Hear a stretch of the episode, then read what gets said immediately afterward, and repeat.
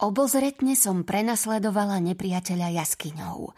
Vyzula som si čižmy, aby nevrzgali. Stiahla som si ponožky, aby sa mi nešmíkalo. Skala pod mojimi nohami ma pri ďalšom tichom kroku príjemne chladila.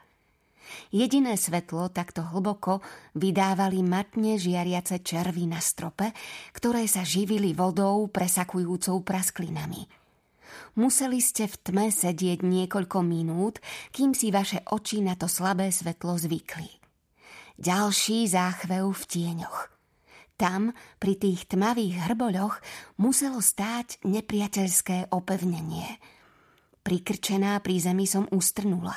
Načúvala, ako môj nepriateľ pri pohybe škraboce po skalách – Predstavovala som si krela, desivého mimozemšťana s červenými očami a tmavým brnením.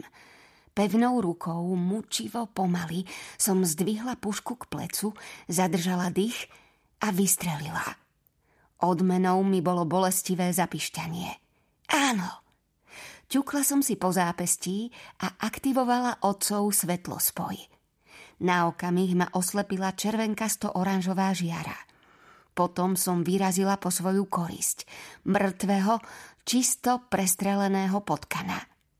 S tieňou, ktoré som si predstavovala ako nepriateľské opevnenie, sa na svetle vykľuli skaly.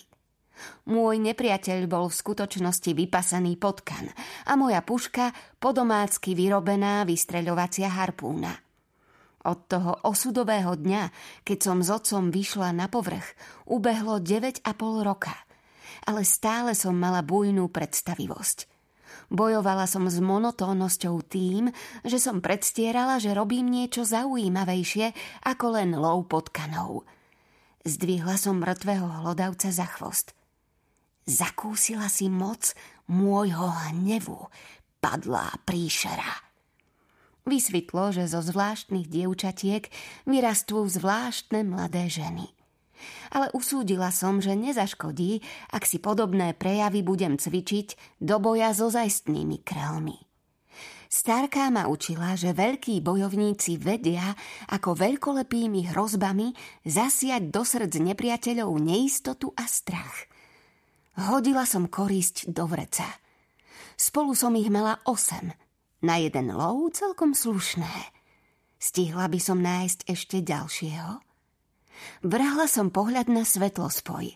Na náramku boli pri stave batérie malé hodiny. 9. Zrejme čas na odchod. Nemohla som zo školského dňa vymeškať priveľa. Prehodila som si batoh cez plece, zdvihla harpúnu, ktorú som si vyrobila zo šrotu z jaskýň a vydala som sa na cestu domov. Šla som podľa vlastnoručne nakreslených máp v malom zápisníku, ktoré som stále aktualizovala. Z časti mi bolo ľúto, že musím z tichých jaskyň odísť. Pripomínali mi otca. Navyše sa mi páčilo, aké boli prázdne.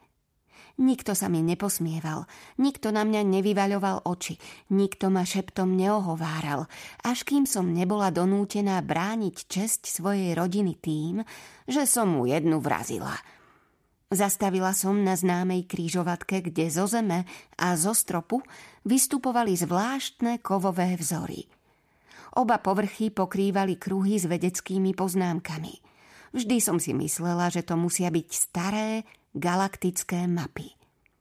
Na opačnej strane zo skaly trčala obrovská starobilá trubica – jedna z mnohých, ktoré zabezpečovali prívod vody do jaskýň, jej čistenie a chladenie strojov.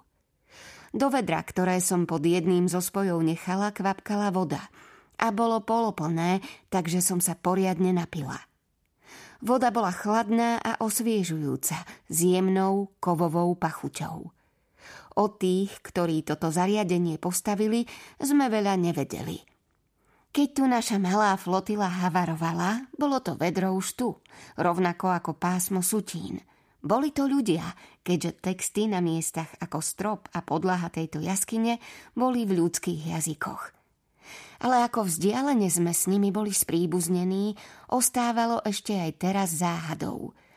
Nikto z nich neprežil a podľa spražených miest a starovekých vrakov na povrchu Zrejme takisto bojovali vo vlastnej vojne.